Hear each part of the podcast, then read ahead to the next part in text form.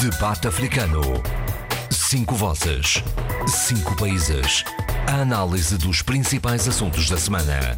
Na IRDP África. Vivam, bem-vindos ao Debate Africano, espaço de reflexão da atualidade com os habituais comentadores Sheila Khan, Abílio Neto, Adolfo Maria, Eduardo Fernandes e José Luís Ofer Almada. Da atualidade da semana há dois temas eh, que me despertam maior atenção, enfim, assuntos que se destacam nestes últimos uh, cinco dias. A violência armada em Moçambique e os desembarques uh, clandestinos nas praias de Pemba. Afinal, estamos a falar de terroristas ou deslocados internos. Também situações de violência urbana em Maputo. Depois, outro tema que me chama a atenção esta semana, Cabinda, que volta à agenda uh, de Angola. O general Pedro Sebastião, chefe da Casa de Segurança da Presidência da República, reconhece a existência de um problema no enclave. Uh, e da parte da FLEC, o general António do Rosário Luciano aproveitou para convidar Pedro Sebastião, que é também Ministro de Estado, a visitar uma base militar uh, da FLEC.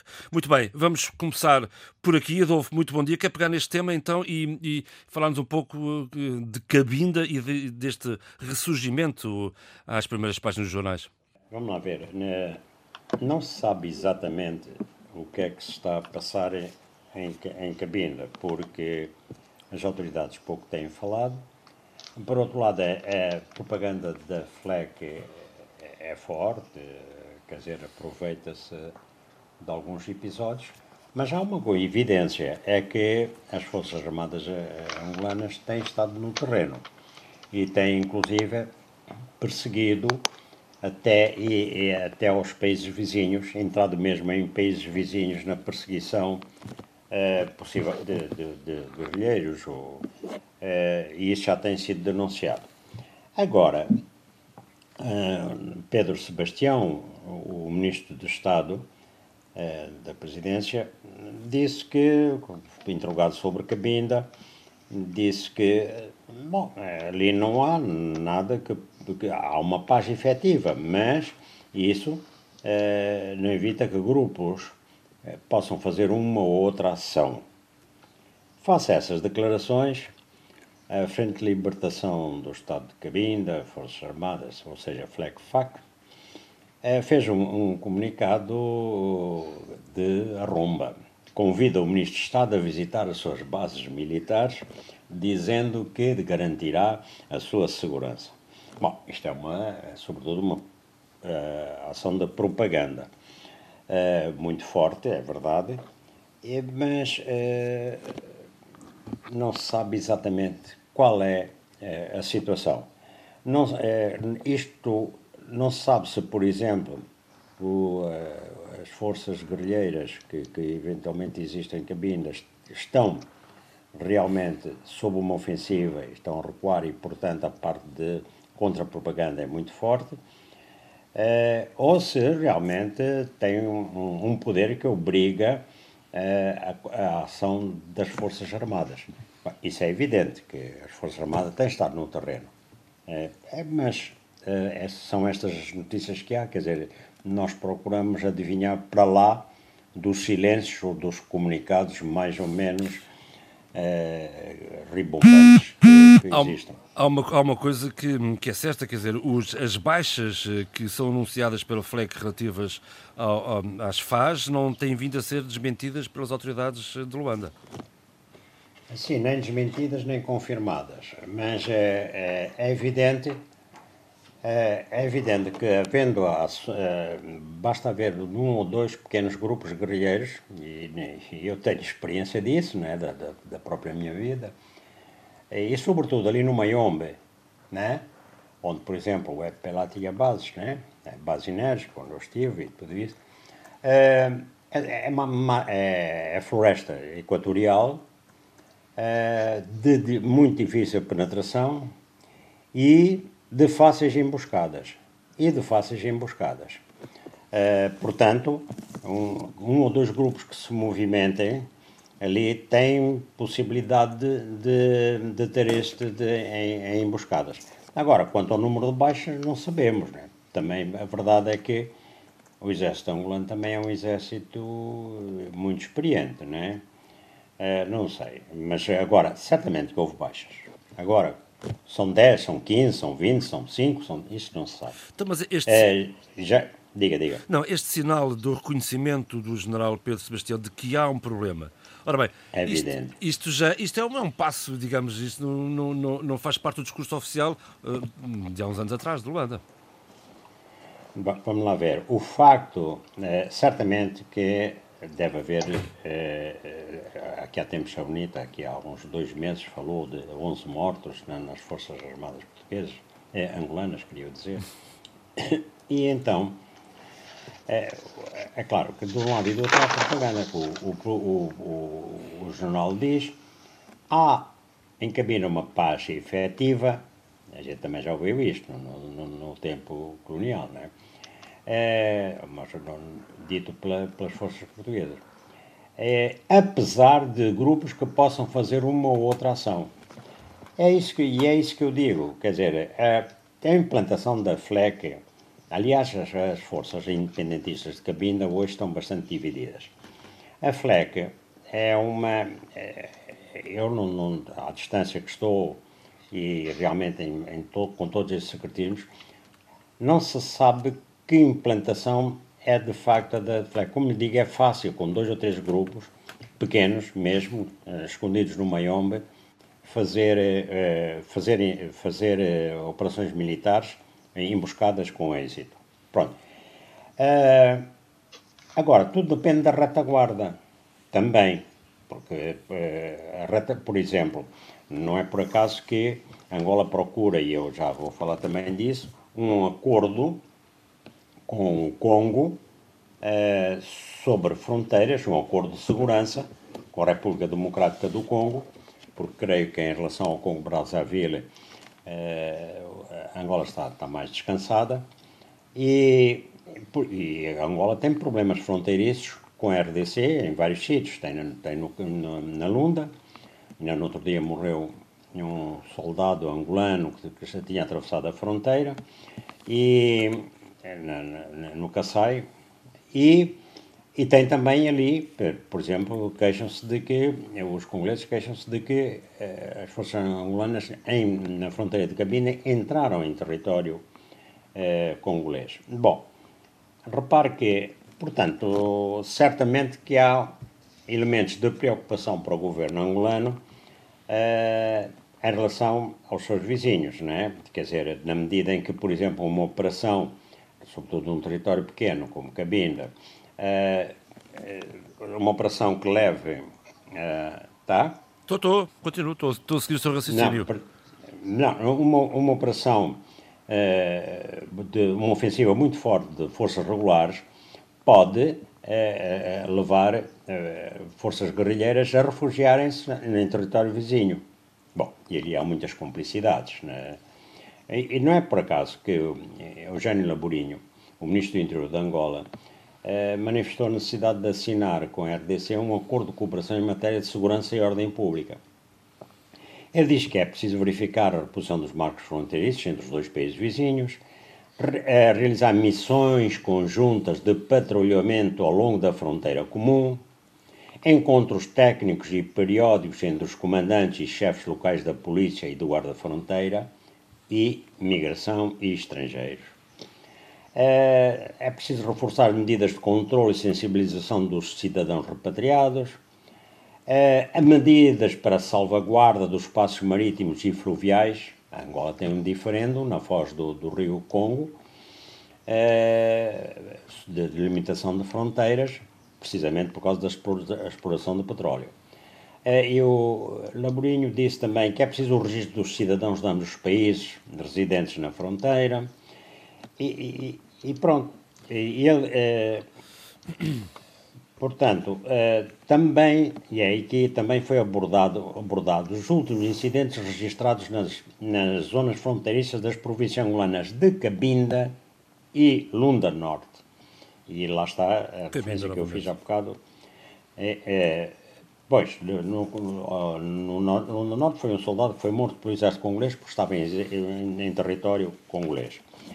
E então diz o ministro que uh, os postos da fronteira ou travessia apresentam infraestruturas precárias que dificultam realizar com eficiência o controle policial e aduaneiro. E, portanto, diz que isto tem permitido a entrada e saída de pessoas e bens de forma irregular. É? O contrabando é uma coisa tremenda, não falando na, na zona ali de. Eh, na, na zona da província do Zaire, angolana, com, com o Congo. É, portanto, há prática de diversos crimes, de, designadamente como contrabando de mercadorias, tráfico de armas e drogas, tráfico de seres humanos, imigração ilegal, abate indiscriminado da fauna e da flora, contrabando de combustível, este então é enorme, é contrabando de combustível, de medicamentos e também contrafação da moeda e falsificação de documentos.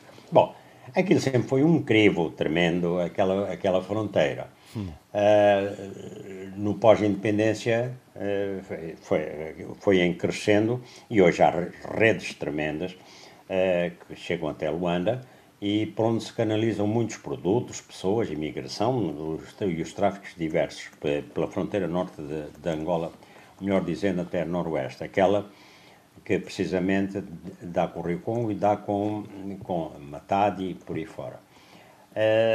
Portanto, há preocupações há preocupações do, do governo de, de, Luanda. A extensão de, das operações eh, da, da FLEC isso é que é difícil de medir.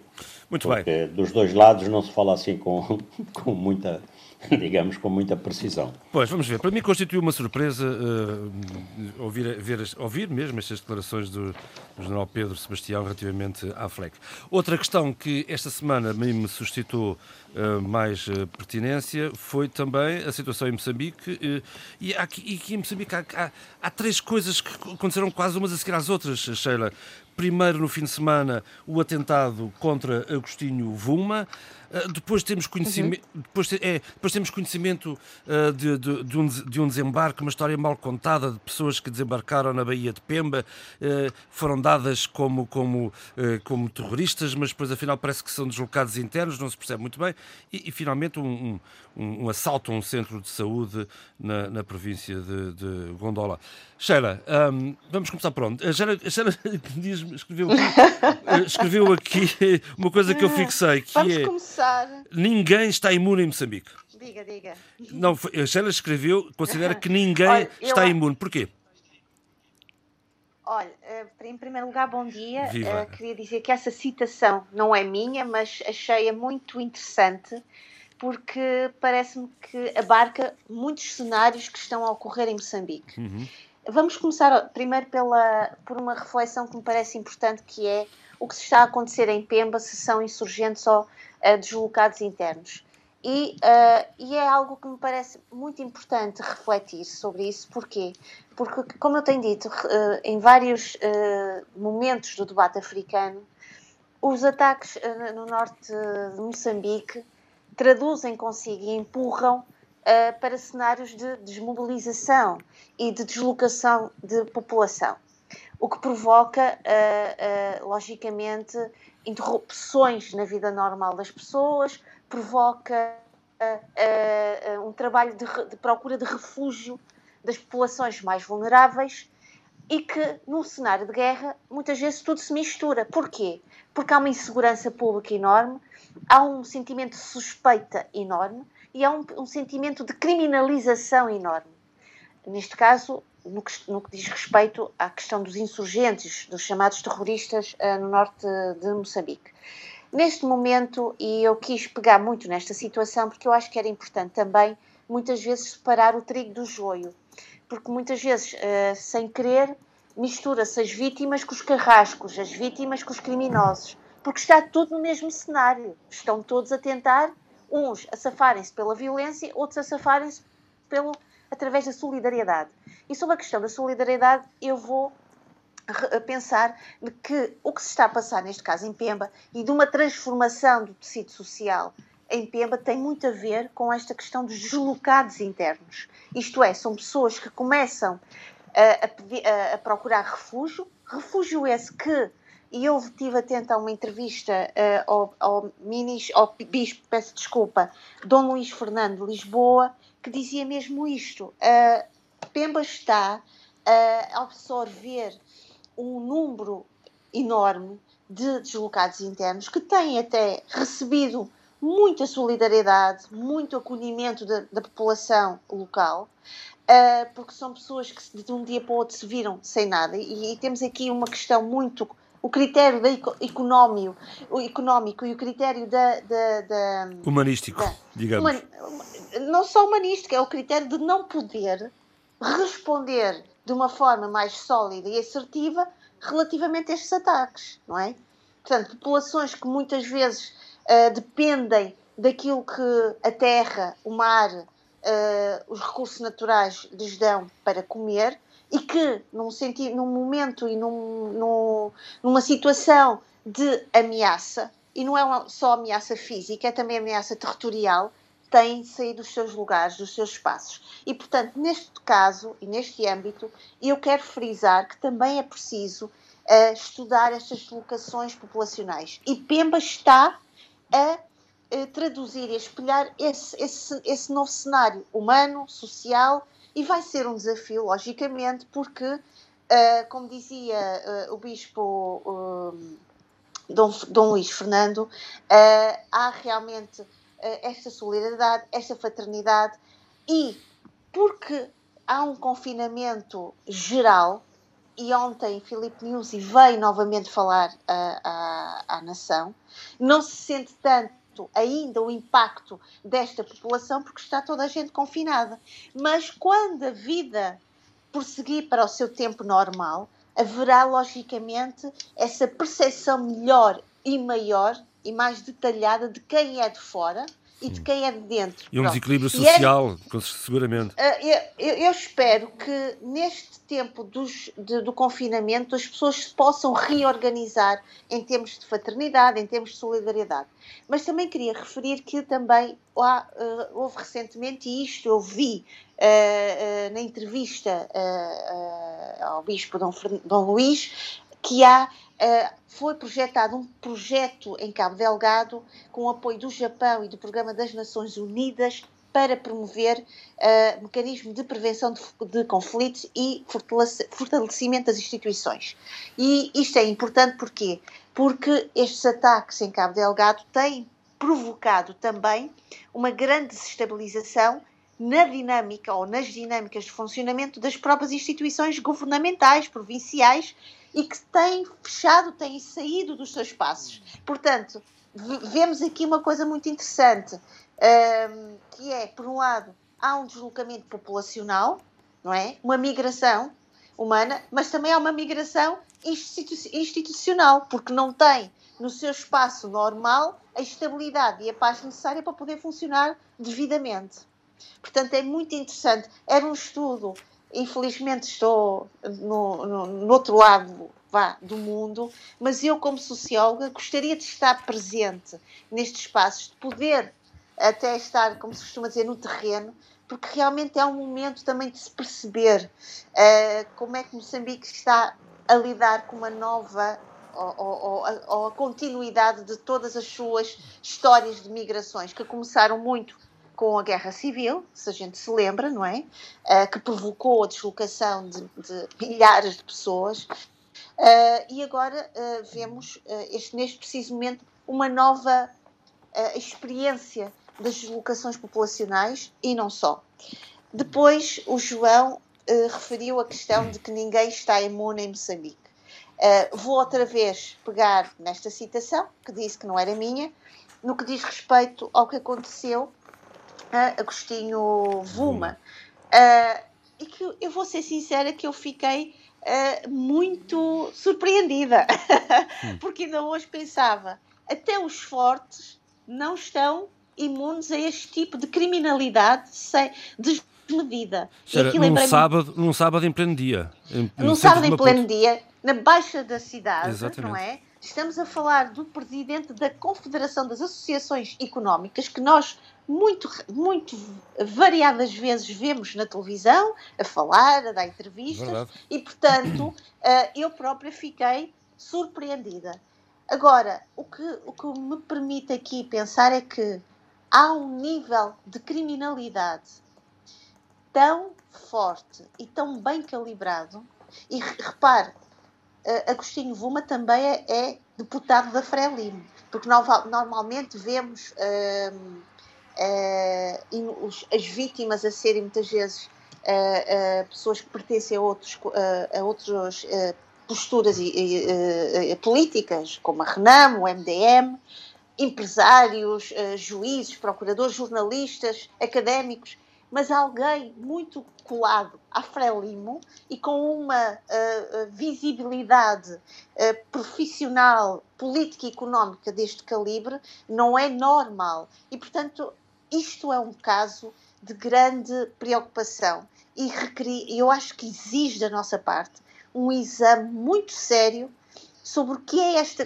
quem, o que é esta criminalidade, qual é a lógica interna objetivo, desta, é? desta criminalidade e qual é a engenharia por detrás desta criminalidade. Porque não basta só dizer que foi baleado em plena luz do dia, que uh, o Serviço Nacional de Investigação Criminal está a tentar uh, procurar os vestígios. Isso é conversa de uh, eh, CSI, de série americana policial. O que nós temos que olhar é olhar para dentro das lógicas destes esquadrões da morte e perceber como é que isto funciona e perceber o que está por detrás de estas lógicas e a quem é que estas lógicas, a que interesse é que estas lógicas estão a, a servir, que são certamente maiores do que esta, uh, esta amostra bastante economicamente forte, porque no, uh, Agostinho Vuma não é um elemento economicamente vulnerável no sentido da dinâmica uh, de um país em que ele fala uh, e vem tantas vezes falar sobre, sobre o comportamento económico, o, comportamento das, de, de, de, das instituições económicas do seu país. E, portanto, é realmente algo extremamente preocupante uh, e que eu espero que a sociedade civil moçambicana, que os seus vários uh, uh, atores da sociedade civil, e aqui estou a pensar, por exemplo, no Centro de Integridade Pública, que tem tido um trabalho excepcional, excepcional, Uh, e que eu até gostava de um dia de que fossem convidados um deles a virem ao nosso programa, porque acho que tem realmente elementos muito interessantes e gosto muito de ouvir as reflexões.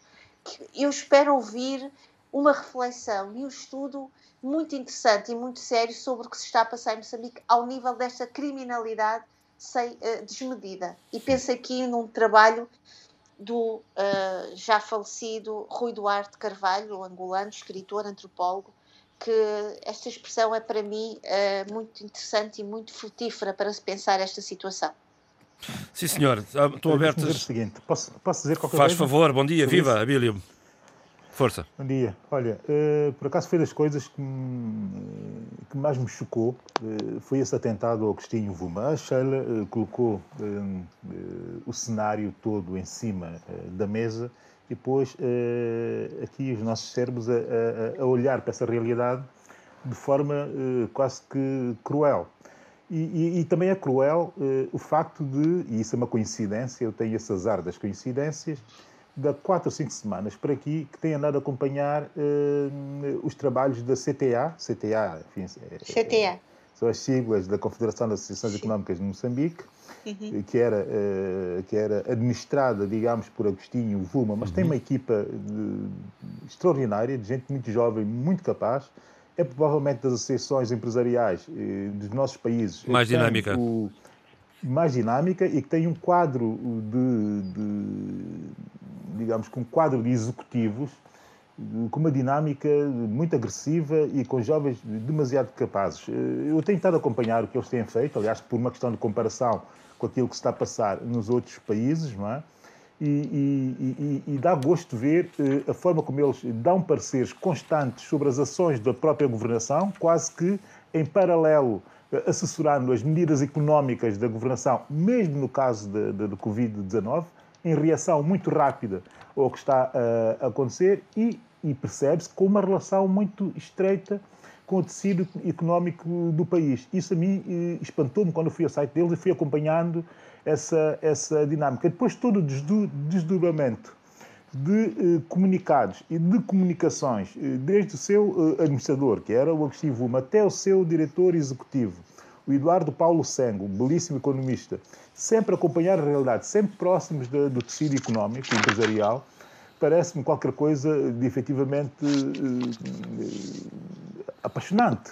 Sim. Agora, que personalidades com esse tipo de perfil que sejam que vejam as suas vidas colocadas no momento, como momento atual, é que o trabalho que eles estão a fazer é um trabalho absolutamente fundamental para sustentar e financiar o tecido económico e empresarial uh, do país.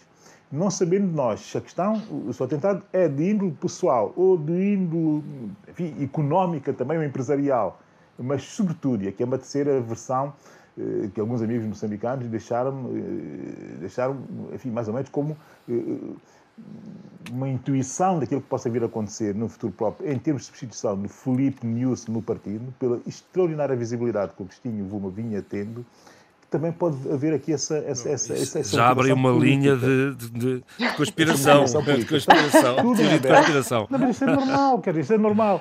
E, então, ouvir quem está no local é, é muito interessante, porque tudo isto parece parece. Não, é verdade que o Agostinho Vuma tinha uma muito boa imprensa, de resto, eh, ele tinha uma presença muito regular aqui na RDP África por força das sim, circunstâncias, sim, das posições que ia assumindo. Exato. Sem exato. dúvida. E essa Sem dúvida. Diz, diz ela. Não, não, desculpa, eh, estava a concordar contigo, Abílio. Muito bem, ficamos então okay, sempre... Era só para aparecer essa nota. Era Exato. Nota. Um, eh, um, enfim, eh, um atentado a um potencial eh, líder da Frelimo, ou uma questão pessoal, ou apenas uma, um atentado, enfim, com o objetivo só de, de assustar as pessoas e, e, e já com contornos de terroristas, quem sabe, isso está ainda por esclarecer. Ora bem, estes serão, digamos, os dois pontos, para mim, principais desta semana. Há um terceiro... Há mas... Diga, diga, Sheila, por favor. Sim, não, mas queria que. Para fechar isto assim, sim, sim, claro. Queria só dizer duas, duas, duas coisas: é que fiquei feliz porque estava preocupada, uh, sou mãe e, portanto, percebo e absorvo essas preocupações de pais uh, que havia uma espécie de vontade de uma retoma faseada das aulas presenciais. Era aí que íamos a chegar a seguir.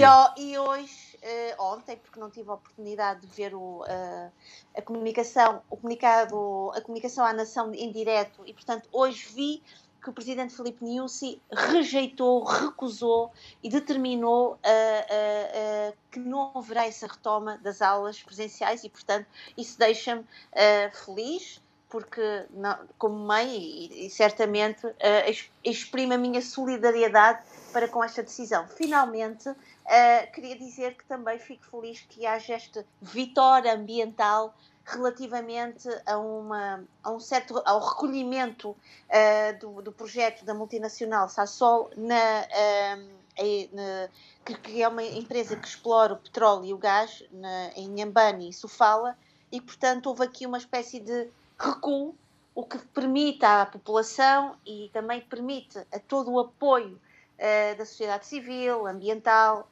uh, estimar, preservar um espaço que eu infelizmente não conheço, mas que eu sei que é lindíssimo uh, e que há, uma, há realmente a, a, possibilidade de uma resposta cívica, ética perante estes projetos que muitas vezes uh, a longo prazo nos prometem o Eldorado, mas que a médio e curto prazo vão destruindo preciosismos e, e, e dádivas uh, locais que muitas vezes são o chão e o pão das, das, suas populações. E fico por aqui. É, muito bem, até porque abriu, abriu um, aqui pistas para, para, um, para, o tema da Covid e da reabertura das aulas. De resto, os avanços e recuos relativamente ao reinício das aulas não são exclusivos de Moçambique, também em Angola, em São Tomé uh, uh, e na Guiné, enfim, uh, esse, esse, debate está, está também na ordem do dia. Por exemplo, em Angola, Adolfo, também há um receio muito grande com o reinício das aulas. Ou, oh, Eduardo, agora estamos uh, tentado aqui neste ping-pong entre o Adolfo e a Sheila. O Eduardo ainda não, ainda não falou. Já agora, uh, o reinício das aulas também uh, tem, é um tema também na Guiné-Bissau. o Eduardo quer, quer, quer nos falar sobre isso? Exatamente. eu gostaria de, de fazer um panorama geral do Covid dentro dos nossos, dentro dos nossos países. Ora, vamos a isso. Da, dados, dados desta manhã, uh, fornecido por John Hopkins University. A Guiné-Bissau tem 1902 casos é, de, de, de, infectados e 26 mortos. Uh, Cabo Verde, 1894, com 19 mortes. Moçambique 1383 e 9 mortes. Santo Tomé e Príncipe 740 casos com 14 mortes. Angola 660 casos e 28 mortes. Uh, isto mostra uma grande disparidade entre os nossos países. O número de mortes em termos absolutos não tem qualquer significado. Não tem significado porque tem que se ver qual é a percentagem em relação ao número de infectados. Só assim é que os números de mortes têm, podem ser comparados, não é? Portanto, de qualquer maneira, costuma-se dizer, eu ouço aí muito na rádio e, na televisão, de que uh, dos países da Palopes, a Guiné-Bissau é que está em pior situação. Não está, é só questão de fazer, eh, fazer, eh, fazer uh, os cálculos. Só fazer as é? contas, como diziam os São 19... As contas, exato, 1902 casos para 26 mortes, qual é a percentagem que dá? E, e, e, e fazer comparação com os outros. Não vou aqui entrar em pormenores sobre essa, sobre essa matéria, mas não está. A Guiné-Bissau não é, não é o pior país em termos de Covid. Não é. E, portanto, é preciso é verificar o seguinte: a Guiné-Bissau tem, de acordo com a FNUAP, 2 milhões de habitantes. 2 milhões. Se compararmos com os outros países, temos, verificamos que existem países que, tendo menos casos em termos absolutos, mas em, em, em, em termos relativos uh, tem uma situação muito mais, mais grave do que, do que no caso guineense. De qualquer maneira, uh, o Covid está, em, no, nos nossos, está no nossos países e vai ter um impacto extremamente grave nos próximos tempos. De acordo com o BAD, não é, num relatório que saiu há dias, a Guiné terá uma recessão variável entre 1,5% e 3,1% do PIB este ano. Até porque é? esta situação cai em cima da campanha do Caju. Exatamente, que não está a correr bem. Que não está a correr bem. Primeiro, porque não há procura externa. Portanto, a, a, nossa castanha não é consumida no país. Digamos, não, é, não tem um mercado interno como o principal mercado. O mercado da castanha de caju da Guiné é o Vietnã e a Índia. E por conseguinte, neste momento, esses eh, dois países não estão. Estão fechados a, também? A, a, também estão fechados e não estão a fazer, portanto, as aquisições, não é? E, e isto é uma, é uma tática típica de quando os, os mercados de exportação uh, têm a característica. Tem, exato, têm a característica do monopsónio isto é, poucos a comprarem ao, ao único país, poucos a comprarem ao país, não é? Portanto, eles podem, podem jogar com, com, a, com, a, com, os, com a, a, procura e, portanto, fazer baixar ainda mais o, o preço da castanha de caju. E, portanto, uh, os resultados uh, uh, da, da, da, da campanha de caju são muito preocupantes neste momento. E se nós pensarmos que é o principal produto de exportação, a Guiné tem uma dependência enorme em relação à castanha de caju, numa proporção muito semelhante àquilo que, que Angola tem do relativamente petróleo. petróleo, claro. do petróleo, guardando as, eh, guardando as proporções, não é verdade? Uhum. Quer dizer, guardando as proporções. Isto, mas isto significa que uma má campanha de caju é uma queda significativa no produto interno bruto do país e mais no empobrecimento das populações, porque 80% da população Depende. estão de alguma forma depende da castanha do caju. Portanto, é, a situação é, extrema, é extremamente preocupante. E como é? é que isso traduz é... no tecido social, digamos assim? Não, não, é o empobrecimento e já estamos a notar isso, não é? Os preços caíram no produtor e, portanto, as pessoas têm me menos poder de compra. E, e, já se nota, digamos, já, já falei isso na semana passada e volto a dizer, já existem bolsas, bolsas de fome, de subnutrição e, e, e uma situação extremamente, uh, socialmente muito grave. Socialmente muito grave, não é?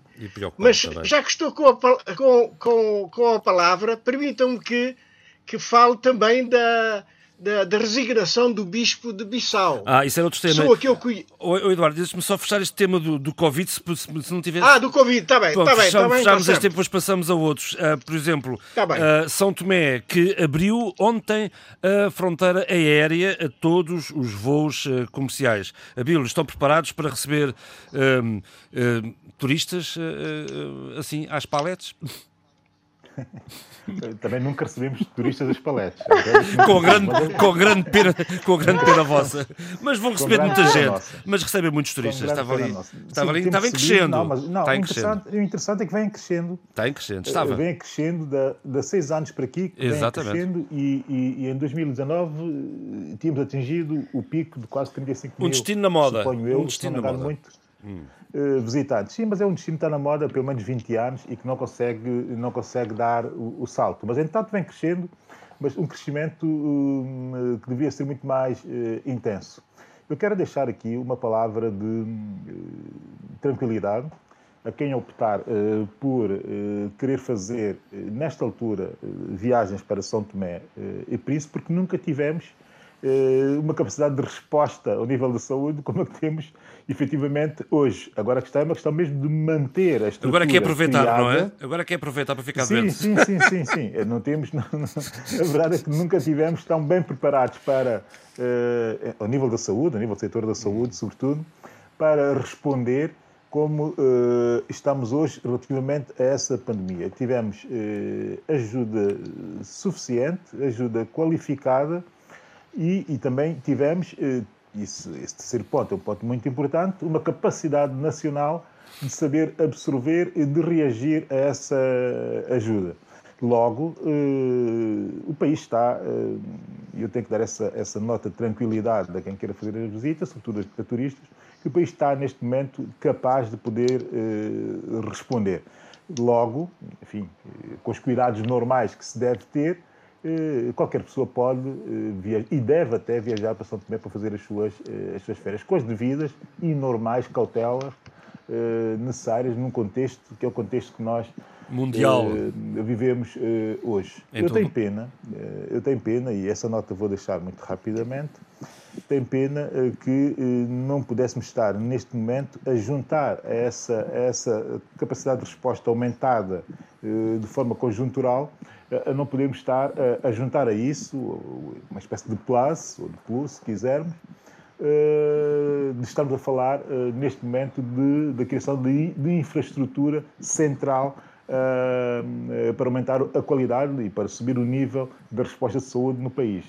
Eu ainda estou com o projeto do novo Hospital Aires Menezes, financiado pelo Fundo de Kuwait, na garganta. Quem quis e quem conseguiu atrasar todo esse processo por motivos políticos, eh, de política baixinha e rasteira, eh, terá que ser naturalmente penalizado nas próximas eleições, porque o país não pode estar eh, pendente de irresponsáveis que não conseguem entender o que é que é estratégico, o que é que é fundamental, no lugar de darem primazia ao acessório e ao maleficamente acessório, se quisermos. Não? É? Abertos os voos interilhas em, em São Tomé, também em Cabo Verde. Zé Luís, vamos nesta primeira, nesta primeira ronda fechar este tema Covid, antes de passar ao Abílio. Zé Luís, ontem recomeçaram os voos interilhas. Um, uh, eh, isto é um sinal de que, uh, de, de, que há mais confiança no arquipélago? Uh, sim, apesar do paradoxo de haver muito mais casos atualmente do que no momento em que acabou o estado de emergência. Portanto, houve, como se sabe, multiplicação de casos para várias ilhas em que não havia Covid, com destaque para a ilha São Nicolau, São Nicolau também, eh, agora. São Nicolau, Santo Antão, várias ilhas, portanto as ilhas a salvo, neste momento só a Brava, o Fogo, o Maio, eh, também teve casos, o maio não tinha. Portanto, neste momento temos 1.894 casos, como disse o Eduardo Fernandes, temos 902 uh, recuperados e óbitos 19. Mas uh, é, é, é, é uma boa notícia, sobretudo porque foram tomadas as medidas necessárias para preservar a segurança uh, sanitária pelas companhias de transporte interilhas. Uhum. Mas é obviamente uma péssima notícia que uh, a Covid-19 tenha alastrado a Ilha do Sal, né? onde está situada a principal, o principal aeroporto internacional do país, e isso implicou que Cabo Verde uh, não fosse incluído dos países elegíveis, uh, pela, por exemplo, a União Europeia, né? por vários países da, da União Europeia, como destino Seguro. Uhum. Seguro, porque o governo tinha previsto que o aeroporto, que os, aeroportos, os aeroportos internacionais pudessem abrir e funcionar normalmente em julho e agora foi adiado para agosto. Vamos a ver, né? Vamos a ver o que é que vai acontecer. Muito bem. fechando esta ronda Eu, Covid. Quer dizer, a minha opinião pessoal é que de facto havia que se fazer um progressivo desconfinamento, mas fiquei sempre com a impressão de que o levantamento do estado de emergência, eh, que é compatível também, o estado de emergência é compatível com progressivas aberturas à vida social e económica, quer dizer que o levantamento do estado de emergência vinha trazer mais casos. Etc., foi prematuro. Bom, uh, uh, também aqui, aparentemente aqui na Grande Lisboa também trouxe alguns problemas que são públicos. Diria que também em Barcelona Inglaterra e por aí fora há umas bolsas de Exatamente. Fechando esta ronda Covid, uh, Adolfo, em Angola, a cerca sanitária um, trouxe inclusive violência e, e, e, confrontos entre a população e a polícia. Bom, o governo angolano para já em Angola, quer dizer, fazem-se testes, mas como também em muitos pontos de, de África, eh, os testes eh, fazem-se ainda em, em, em, pequena proporção, não é? Eh, e, portanto, é difícil saber-se exatamente qual é o número de infectados. O governo angolano reconheceu que a transmissão do Covid-19 em Angola já é comunitária, mas quer dizer, sobretudo em Luanda. Há aí umas. Há, de, há uma divergência, quer dizer, na maneira como foi anunciado. Uh, uns dizem que também no Kwanza Norte, pelo menos no Kwanza Norte há casos, mas que é sobretudo em Luanda. No entanto, foi dito que, uh, pelos cálculos não é, que fizeram, pelas estimativas, uh, digamos, científicas, pensa-se que em Luanda haverá por cada 25 pessoas há um caso de, de infecção. Se formos a ver, vamos, Luana para 7 milhões e meio de, de, de pessoas, é, haverá, deste modo, cerca de 300 mil infectados. Quer dizer, não sou eu que estou a quer dizer, isto estou a comprar na base de 25 pessoas, por cada 25 pessoas há um infectado. Fizeram um cruzamento de dados, etc. Bom, é, por outro lado, a polícia tem agido de duas maneiras. Há, há, às vezes passa pelos bairros eh, com megafones, eh, tentando eh, disciplinar as pessoas, etc., fazê-las recolher. Mas, noutros casos, sobretudo quando as pessoas abordadas fogem, de repente, a, a, a reação imediata é tiro. Tiro e morte. Naquela base. Não vai a bem, vai a mal, não é? Sim, não é. Quer dizer, é, é, o outro é logo criminoso só porque fugiu. Não é? E tem havido episódios de violência policial chegando mesmo a bater cidadãos, não é? Uhum. Como há, há, dias no bairro Preto. E nós temos dado conta disso também. Uhum. Também, não vale a, isso é só para ilustrar. É, de, de, tal maneira que o coordenador do Conselho dos Direitos Humanos em Angola chamou a atenção para esta costumeira ação violenta da polícia e e que se traduz frequentemente em mortes e tiro, não é? Eh, mortes a tiro, é, e, e, disse que o, tais procedimentos podem influenciar a classificação de Angola no ranking da Comissão Africana dos Direitos e dos Povos. É, vamos ver se sim, mas de facto as forças policiais angolanas nunca foram tidas como brandas, bem ao contrário. Muito bem. De Covid estamos conversados, a não ser que alguém queira acrescentar mais alguma coisa? João eu, eu Força, queria acrescentar o seguinte. Faz favor. Não sei, se os, não sei se os meus colegas tiveram acesso ao último relatório do BAD sobre as perspectivas económicas regionais e que dá, dá, faz uma incursão uh, no domínio do Covid-19 para o, para o continente. Então, é uma leitura obrigatória. É uma, é, uma, é uma leitura obrigatória. Vale a pena eu ler. Antecipo qualquer vermos... coisa, Eduardo, só favor. Sim, Pena não li, sim. não tive oportunidade. Estão, estão a sair tantos relatórios agora que. Não, quer dizer, é, por exemplo, não, é, é, a análise, que, análise que é feita pelo BAD é, é país por país, não é? Por exemplo, não, neste momento, uh, em relação à, à Guiné-Bissau, por exemplo, diz o seguinte: é um dos 10 países menos preparados para lidar com a pandemia do Covid-19 a nível mundial e ocupa o 51 lugar entre os 54 países africanos no Índice Global da Segurança Sanitária. Portanto, é um relatório que uh, analisa país a país, não é? Uh, e diz é... mais, em relação, a, em relação à Guiné, ainda diz o seguinte: o país teve um mau desempenho em todas as subcategorias relacionadas com a prevenção, exceto na taxa de vacinação. Faltam camas de cuidados intensivos, equipamento e capacidade de recursos humanos e como nenhum centro de isolamento está a funcionar, não é? As pessoas testam positivo e são mandadas para casa, vivem com as suas famílias, o que coloca um alto risco de contágio. Portanto, é um relatório que vale a pena a sua leitura porque levanta muitas questões fundamentais. Vejam este caso positivo, casos positivos que são, eh, quer dizer, por não haver um centro de isolamento, não é? são enviados para casa. Portanto, estamos a, a correr risco de contágio muito, muito elevado no país. Sim, senhor. E há outra questão, e há outra questão, quer dizer, as consequências económicas são terríveis. Eu daqui a bocado falarei disso a propósito da, da análise da revisão do Orçamento Geral do Estado angolano, que há reduções drásticas, é?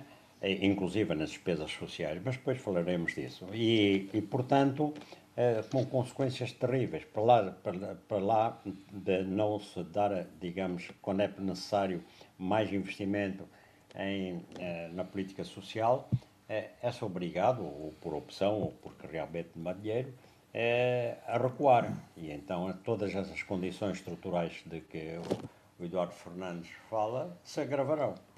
É verdade. De resto, To, todos os nossos países estão a contas com orçamentos retificativos, também em Cabo Verde, esta é uma das sugestões do José Luís mas eu, um, se calhar já lá iria, um, antes um, ia pegar aqui no, naquele ponto que o Eduardo Fernandes uh, quis avançar e eu, eu, eu cortei para canto, que, que, a resignação de Dom José Cabenato, é uma, uma pessoa que eu, por quem eu tenho um carinho especial, eu conheci-o em, em 99 e depois em 2000, quando foi ordenado bispo, estava em Bissau nessa altura, era delegado lá, e, e tinha, um, tinha um carinho muito, tenho um carinho muito particular por ele. Eduardo. Exatamente. É, é, comungamos do mesmo sentimento em relação a Dom Caminata na Besigna. É, foi com, enfim, não, com, com algum enfim, um sentimento de que o, o, o, bispo, o senhor bispo Dom Caminata na Besigna uh, ainda faz muita falta ao país e, mesmo tendo resignado, a sua voz certamente será ouvido, porque é um homem de reconciliação, é um homem dos equilíbrios, dos grandes equilíbrios, um homem que uh, pugnou sempre uh, para, pelo, pela, pelo, por evitar as, as crises uh, que tiveram lugar. Era um negociador. Uh, um negociador. Era um negociador. Era, era é, um bom, ele está vivo, calma. Uh, é. Era, não. ele só resignou, mas graças a Deus está vivo é, ainda. Está vivo e espero que continue a, a, exercer essa, essa, essa mesma função. Mas é muito diferente na posição do bispo, não é? De Bissau. Claro. Uh, e depois do cidadão comum, mas de qualquer maneira a sua voz será certamente ouvida e, e, e uma pessoa de grande, de grande equilíbrio de, uh, uh, e, que, e que fez muito, muito para, para combater as crises uh, que, que, tiveram, que têm tido lugar na, na Guiné-Bissau. Todos nós sabemos a posição que ele tinha, o, o, o, conversar com este e com o outro de maneira a criar-se de facto pontos, uh, uma, pontos e, e, portanto chegar-se chegar a, um, a, uma paz, a uma certa paz e, e, a um, e, a um, e, a um, entendimento entre as partes em desavença. Portanto, uh, espero, desejo ao, ao, Dom Caminata Nabsin, que ainda uh, não sei se já foi aceito, julgo que sim. Foi, que, foi, foi, foi aceito. Papa Francisco. Sim, foi, sabe que e, portanto, um, um, um, bispo nunca deixa de ser bispo, passa a ser bispo emérito. Emérito, exatamente. Portanto, como bispo, como bispo emérito, é? que ele continua a, desempenhar o, o papel que sempre desempenhou, enfim, do, do, do conciliador, reconciliador uh, das, das partes que muitas vezes recorriam ao, ao seu bispo uh, Caminata na. Desejo-lhe uh, muita saúde e que tudo na sua vida corra bem. Um grande abraço ao Sr. Bispo Caminata na Bessigna. É isso mesmo, partilhar também. Pronto, eu tenho, vou partilhar convosco uma, uma pequena história de, muito rápida com Dom José Caminata eh, quando foi da crise da Semana Mané, que acabou por depois se entregar em Cunhamel. Eu cruzei-me com ele naquela avenida do aeroporto, ele, ele fez uh, piscinas, uh, passava, passou a manhã toda a subir e descer entre, entre uh, eh, não, não bem em Cunhamel, logo a seguir ao aeroporto, onde estava refugiado, estava escondido Anspan Mané, e cá embaixo o Estado-Maior.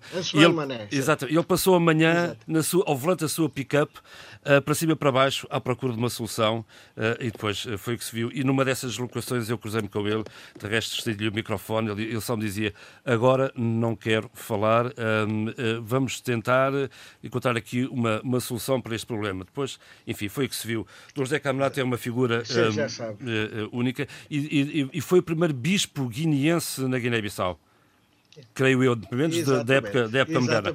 Muito bem, vamos então. Não, não, sim, exato. sim, bom, eh, porque o Dom Sepinho Ferrazeta, que eu também, com quem eu também me cruzei em Bissau, foi o último bispo exato. europeu, eh, digamos assim, uh, em, em, uh, na Guiné-Bissau. Muito bem, então. Mas, vamos... com, mas com, com, com um grande espírito guineense, porque ele, inclusive, encontra-se enterrado na, na, na, Sé Catedral de Bissau. Quis claro, ficar. Claro, na Basílica claro. de Bissau, exatamente. Mas sabe é... que os, os, os, os, padres e pastores, missionários, etc., que chegam à Guiné e que, que estão lá, acabam por ser guineenses de alguma forma, porque aquilo mete-se, aquilo entra na pele, não é? Bom, vamos passar. vamos à frente, temos sentimentalismo jornalismo está a ficar um bocado piegas este, este debate. Exato. vamos, eh, vamos eh, talvez então aqui aos eh, orçamentos retificativos. Zé Luís, quer começar a ir por Cabo Verde? Zé Luís sugeriu-me que um, aqui no, nas suas notas considerações sobre o orçamento retificativo. Uh, vamos, uh, vamos a elas uh, de uma forma sintética. Zé Luís. Sim, eu de facto propus esse tema, mas antes propus outros temas que me parecem mais prioritários, a questão do estatuto social uh, uh, praia. É bom, aqui, foi, aqui, aqui o, alinhamento, o alinhamento do programa ainda é da minha competência, Zé Luís. Está bem, está bem, mas eu. eu mas está bem, vá lá, concedo. Sai da atualidade. Concedo, concedo o Estatuto Especial da Cidade da Praia. Vamos embora então. Exatamente. o Estatuto Especial da Cidade da Praia foi proposto num contexto muito específico nós sabemos que em breve começarão as campanhas eleitorais para as autárquicas, que estão previstas para outubro, uh, novembro deste ano, e, e fica-se fica logo com a impressão que isso seria uma feição muito eleitoralista. Quer dizer, um estatuto que é apresentado nas vésperas de eleições autárquicas tem logo essa conotação. Mas uh, grande coincidência é que no momento em que se discutia para, para chumbo e não para aprovação uh, esse estatuto especial, uh, o Presidente da República promulgou uma lei aprovada em fevereiro, portanto, antes da pandemia da Covid-19 em Cabo Verde, que é a lei da zona económica uh, especial, marítima especial de, de, São Vicente e ilhas, digamos assim, adjacentes. Santo Antão, São Nicolau e, e Santa Luzia. Uh, por outro lado, uh, o, esse estatuto foi, foi chumbado com a percepção do PICV, com a votação contra de alguns deputados, designadamente uma deputada do MPD, a Mercedes Delegado, uma deputada do PICV, ambas, eh, essas duas deputadas são de São Vicente, um outro deputado de São Antão e um deputado de Santiago Norte, portanto, com justificações bastante disparas. Um terceiro aspecto que se deve levar em conta é que, anteriormente, tinham sido uh, apresentados estatutos especiais para a praia, três três propostas do PICB e foram todas uh, chumbadas. O que é que chama a atenção uh, nessa proposta mais recente uh, do MPD? Para já, eu devo dizer que eu fiquei extremamente surpreendido quando li o teor dessa proposta de lei. Porque é, é um teor bastante sucinto e não, se, e não incide sobre o, o fundamental, porque a está consagrada na Constituição da República de Cabo Verde como a capital de Cabo Verde. E isto por razões óbvias, porque no passado houve muita, até as vésperas da independência de Cabo Verde, e eu sei que até depois da independência de Cabo Verde, sei isso de fonte segura, ainda se punha o estatuto de, de capitalidade da praia em causa. Sempre se quis mudar uh, a capital para, para, para a cidade do Mindelo, ainda num momento em que nem sequer a cidade do Mindelo existia como cidade. No século XIX, houve o fenómeno das capitais itinerantes. Boa Vista, Sal Rei foi a capital de Cabo Verde, por isso apareceu aí a imprensa nacional. A Brava foi capital de Cabo Verde, capital de facto. Estou a falar da capital de facto. Porque desde 1770 que Praia também é capital de facto. A coisa ficou mais ou menos resolvida uh, em 1858, quando a cidade da Praia foi, a Praia, a Vila da Praia foi elevada à cidade e Bissau, Bissau e Mindelo foram, uh, elevadas, foram elevadas, as populações foram elevadas à, à categoria de vila. Lembre-se que nessa altura uma parte, uh, a, a, Guiné, o distrito da Guiné fazia parte da província de Cabo Verde. E então, mas mesmo depois disso, mesmo depois disso, Mindelo foi, foi, foi, foi elevada à cidade, se não me engano, em 1879 discutiu-se sempre a questão da capitalidade. E a Constituição, na revisão de 99, veio resolver definitivamente a questão, ao estabelecer que a capital de Cabo Verde é a cidade da praia. Mas a Constituição fala de dotar a cidade da praia de um estatuto especial administrativo. E é exatamente disso que a proposta de lei do, do MPD não fala.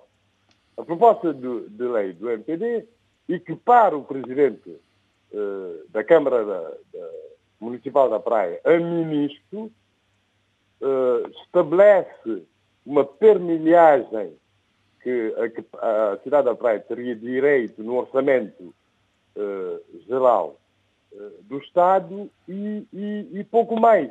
Mas sobre o estatuto administrativo que ser o objeto, não fala. E é sobre isso que falavam as propostas anteriores, as três propostas fundadas do PICV. Quer dizer, organizava a cidade da praia em circunscrições administrativas e, e, e, falava sobre eleições e uma série de coisas que tinham a ver com a organização eh, da cidade. Portanto, eu acho que essa proposta do EPD não tinha condições de, de passar e fizeram bem as pessoas que, uh, os deputados que votaram que, que, que chumbaram, que contribuíram para o seu chumbo, tanto mais que eu fui fazer as minhas consultas e notei que no ano passado, por ocasião das celebrações uh, do aniversário da cidade da Praia, da, da elevação da cidade da, da, da, Praia à cidade, a 29 de abril de 1858, interveio o primeiro-ministro de Cabo Verde e anunciou que o Estatuto Especial da cidade da Praia ia ser discutido em julho no âmbito da discussão uh, das alterações aos estatutos dos municípios de Cabo Verde e das finanças locais. Portanto, havia um outro enquadramento que, de facto, não aconteceu e essa discussão apareceu agora eh, muito, muito desgarrada. E deu, e tinha, tinha, tinha, na minha opinião, a proposta tinha aspectos ostensivamente provocatórios, como essa, por exemplo, de equiparar o Presidente da Câmara da Municipal da Praia a ministro, ou a criação de comissão, de uma comissão ministerial para a cidade da Praia, e, portanto, não tinha condições eh, de passar e o momento é totalmente inadequado. Mas eu não concordo com uh, a deputada que votou contra, Mercedes Delgado, quando disse que isso devia ser discutido no âmbito, uh, uh, no quadro de discussão da lei da regionalização do país, não porque a praia continua a ser a capital de Cabo Verde, é um município da praia e, portanto, a discussão deve ser no âmbito da discussão das alterações à lei do, do, do, dos municípios e das finanças locais. Uh, porque a praia faz parte ou da área metropolitana da praia ou da, da região de Santiago Sul. Não, portanto, a discussão da, do Estatuto da Cidade da Praia é a nível do, do Estatuto dos Municípios, penso eu. E deu asa essa discussão a, uma, a um fenómeno impressionante Quer dizer, sendo Cabo Verde uma nação consolidada, com uma cultura unitária e uma única língua nacional, nunca pensei que o fenómeno bairrista atingiria expressões tantos que são expressões de tribalismo. São expressão de tribalismo e de, com aspectos inquisitoriais graves. Por exemplo, quando a organização Socorro de São Vicente pré-anuncia que vai construir uma lista negra de todos os deputados de São Vicente que votassem a favor do Estatuto uh, Especial para a Cidade da Praia. Isso é Inadmissível. Gravíssimo. Isso é gravíssimo, porque nós Inacreditável. Vimos, vimos que nem sequer se admite isso com partidos políticos, a não ser em situações muito, muito específicas que implicam a queda do governo, por exemplo, a aprovação do, do programa do governo, a aprovação do orçamento, está a ver? O deputado é dono do seu mandato e vota segundo a sua consciência, então vem uma organização não escrutinada, que nunca participou em eleições, a, a condicionar assim o voto dos deputados. Isso é absolutamente inadmissível. Mas o Mindelo sempre foi uma vila muito, muito, muito criativa, muito dinâmica, muito criativa. Tem, sempre teve uma, uma opinião muito própria. Publicaram mesmo uma lista, uh, porque os deputados. Uh,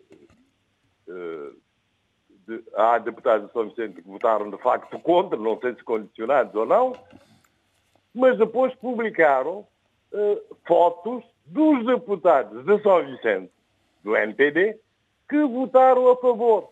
E pior, depois, grupos afetos ao NPD publicaram também uma lista negra de deputados uh, do PICV, sobretudo da Praia, eleitos por Santiago Sul, e, e, e de outras ilhas que votaram contra o Estatuto. Isso é absolutamente inadmissível e, e, a, e a dimensão que o bairismo está assumindo em Cabo Verde é absolutamente inadmissível.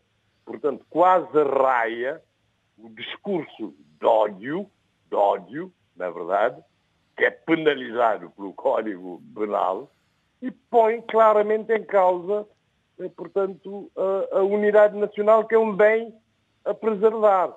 Felizmente, há também reações fortíssimas, exata, exatamente a, a, ressaltar, portanto, isso de, de sermos todos cabo-verdianos, mas como nação mesmo, não é no sentido só de comunidade política, mas nação, no sentido étnico-cultural uh, do termo, ainda por cima donos de uma língua própria e de uma cultura própria, com traços comuns muito visíveis, muito visíveis. Uh, uh, portanto, isso tem que ser tem que ser Sim, senhor. Uh, ressaltado. Sim, senhor. Ora, muito bem, vamos então um, falar uh, agora de um, orçamentos um, retificativos. Adolfo, uh, cortei a palavra há pouco, hum, relativamente a o que é preciso injetar na economia angolana, até, até por uma altura, enfim, isto não vem muito a propósito, mas, mas há aqui também esta questão do Banco de Fomento de Angola e, e, e uma série de episódios que foram conhecidos esta semana se calhar até vem, na medida em que há muito dinheiro que se foi escoando ao longo dos é, anos. É isso, era aí que eu queria chegar. Isto agora está a fazer falta. É, o Orçamento Geral do Estado, é, agora revisto, está avaliado em 20,3 mil milhões de euros. E então, é financiado 45% por receitas fiscais e 54% através de financiamento. Bom, a Vera Daves apresentou o OGE, não é? E isto representa uma redução de cerca de 16% no orçamento que estava em, em curso. Hum? Uh, diz a Vera Daves, que é a Ministra das Finanças, o Executivo privilegia o aumento da despesa de capital, reconhecendo o papel importante do investimento público enquanto veículo impulsionador do crescimento económico. Disse também que Uh, há reduções nas despesas com pessoal e com bens e serviços, uh, devido à reorganização do Executivo, e que as despesas com amortizações de capital e dívida, ou seja, reembolsos, excluindo pagamentos de juros, apresentam uma contração de 23%. E porquê? Porque esta evolução já considera o fecho das negociações levadas a cabo com os nossos principais credores no sentido da suavização da trajetória do serviço da vida disse a Ministra. Portanto, com China e com outras entidades internacionais. Uh, para amenizar o serviço da dívida. Não obstante, o orçamento do setor social uh, diz que representar uma diminuição de 6%, disse a Ministra. Uh, a verdade é que o setor da saúde aumentou. Bom, isto depois será contestado pelo, pelo Presidente da UNITA, não é? Cerna. É, e então diz que o novo plano de financiamento hoje é combinado com a depreciação esperada para o Kwanza, leva a prever um estoque de dívida no final de 2020 para 123% do PIB. Isto é uma coisa tremenda num país com as frágeis estruturas económicas angolanas. Mas aí o Eduardo Fernandes depois vem já com o seu, o seu saber económico. Agora, o presidente da UNITA, é, discussão na Assembleia Nacional. Não foi o chefe da, da, da, delegação parlamentar, não. Foi ele mesmo para dizer, para mostrar que realmente é importante. Uh, é o primeiro-ministro Sombra, digamos, é o presidente Sombra, digamos oh, assim. Voilà, também, também pode ser, não disse ele, não disse isso. Digo eu, digo eu. também. Quer dizer, é isso mesmo.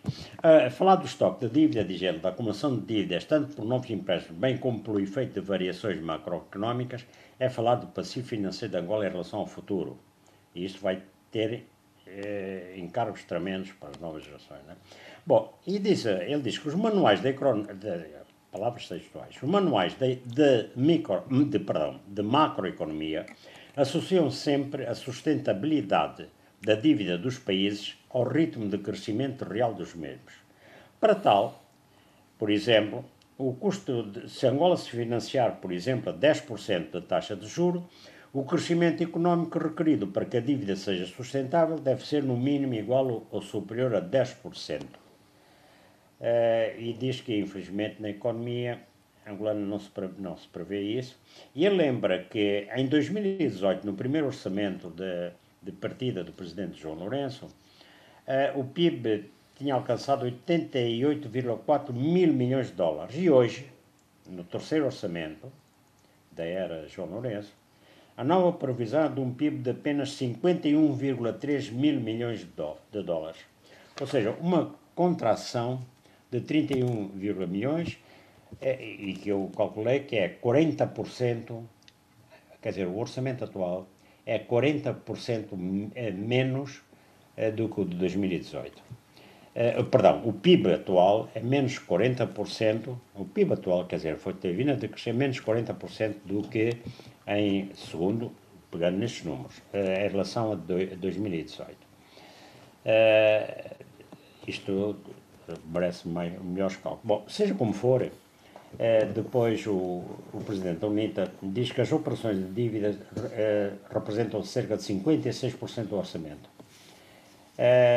De, e diz que a defesa e segurança tem 8,7%, o setor social 17,94%, mas o aumento para a segurança foi maior do que o aumento para, para a saúde, por exemplo, e diz que Angola, que só tem, eh, em termos concretos, a saúde representa 6,6% do total e a educação 6,5%, sendo que ambas estão muito abaixo das percentagens que Angola assumiu ser necessário atingir até ao fim do mandato. Bom, é, neste discurso, que é de substantivo conteúdo, é bem mais longo que aquilo que eu citei, é evidente, o Presidente da UNITA abordou também o setor bancário, a fiscalização das contas do Estado, o emprego e, a atuação dos trabalhadores e do empresariado angolano, em relação aos trabalhadores e, e, e empresariado angolano. Bom, quanto às demissões e suspeições... É uma boa deixa, é uma boa deixa para o Banco Fomento, justamente. Exatamente. A administradora da BFA, Maria Manuela Moreira, e o presidente da Comissão Executiva, António Domingos Catana, não confundir com o senhor que se chama, que era é, ex-vice-presidente, António Domingos. Bom, eles apresentaram a renúncia e, e a seguir a demissão de António Domingos. Portanto, a senhora é avisada numa auditoria, foi avisada por uma auditoria em 2017, mas no que respeita à auditoria de 2017, a administração de então é, concluiu que não existiam razões que levassem a duvidar da sua idoneidade. Em 2020, a atual administração tomou conhecimento e decidiu fazer um novo relatório, e, eh, cujas conclusões não motivaram a reabertura do processo. Esta decisão levou à renúncia do gestor português António Domingos, que alertou o Banco Nacional de Angola para a violação das normas bancárias. O BNA eh, o Banco Nacional de Angola já registrou uma inspeção ao BFA. Ora, na auditoria de então, uma gerente do Banco de Fomento de Angola disse que depositou 250 mil dólares em notas na conta de Manuel Paulo da Cunha, Nito Cunha, antigo chefe de gabinete do ex-presidente de, de Angola, José Eduardo dos Santos, e fez esse depósito a mando de, desta senhora que se demitiu agora, Manuela Moreira. Essa mesma gerente esteve envolvida numa operação de posse no valor de, 28, de, de, de cerca de 33 mil euros na conta de uma estudante de 23 anos sem razões para esse dinheiro. E essas verbas são da agora administradora Manuela Moreira, que parece que investiu numa aplicação do BFA Oportunidades. Bom, é, portanto, é uma confusão muito grande, é? mas é, eu fico-me por aqui, porque foi o que fui explicando. O BFA tem uma maioria de capital da operadora móvel angolana, Unitel, tem 52%, praticamente. E o Banco Português, BPI, tem 48%. É, em 2019, a Unitel passou para as mãos da, da petrolífera Sonangol e assim Isabel dos Santos ficou afastado do controle da operadora. E, e então, uh, portanto, passou a deixar de controlar também diretamente a gestão do BFA e o processo culminou com a nomeação do ex-ministro Rui Mangueira, agora presidente do Conselho de Administração, e que sucedeu a Mário Leite Silva, que renunciou ao cargo em janeiro. Quem é este senhor? É o gestor português Mário Leite Silva. Este senhor é um dos facilitadores portugueses de dos, negócios de Isabel dos Santos e que envolve esquemas financeiros suspeitos e está constituído erguido pela justiça portuguesa. Bom, mas falando assim depois ainda, assim, né, que fazem confusão na cabeça das pessoas, é, é, apareceu também as notícias de que a multinacional americana General Electric terá falsificado uma adenda do contrato de garantia financeira concluído em 2015 para várias turbinas e geradores do ciclo combinado do Soio. Uh, isto ficou, só se revelou isso em 2018, quando uma avaria em uma das turbinas projetadas na usina do Soio levou o, o GAMEC, o GAMEC é o, o Gabinete de Aproveitamento do Médio Coança, a entrar em contato com a General Electric para fazer o uso da garantia. E então eh, recusou-se a, a, General Energy Products France, subsidiária francesa do grupo, disse que eh, recusou-se a fazer a reparação. Uh, e uma fonte uh, diz que a referida adenda alterava, houve uma adenda aos contratos, de facto, que alterava os prazos de duração da garantia dos equipamentos permutados.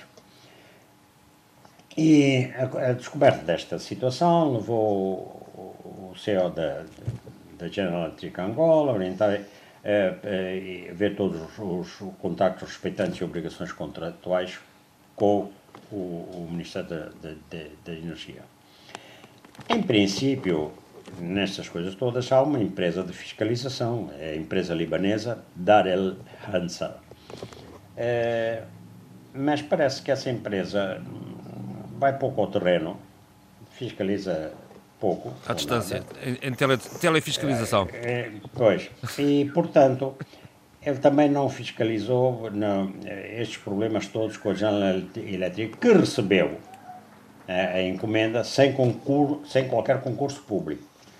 Portanto, quer dizer, se a gente começa agora a escavar muito, sai muita, muitas coisas. Muita assim, marosca, muita marosca.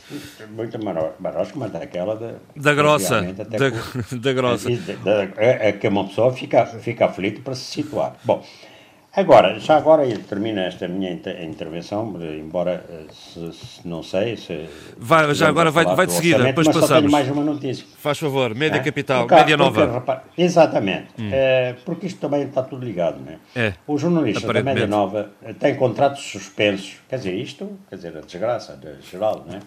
é e avançaram com uma ação judicial contra o grupo privado angolano, o Média Nova. O Média Nova é o grupo que tem o jornal O País, eh, a Rádio Mais, a TV Zimbo e a Gráfica Distribuidora. E é, é detido por alguns generais angolanos. Este, é, é certo que há uma, precisamente já há uma crise, a, a qual o Covid, pronto, ou pelo menos na época do Covid, também o Covid-19 tem respostas sim. largas, não é?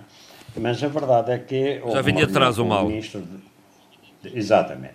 E, e, e, há uma, o sindicalista que, que, que, denunciou esta, esta situação, que é o secretário-geral do Sindicato dos Jornalistas Angolanos, eh, que é Teixeira Cândido, é, diz que o atual cenário da imprensa privada angolana é crítico e emergencial.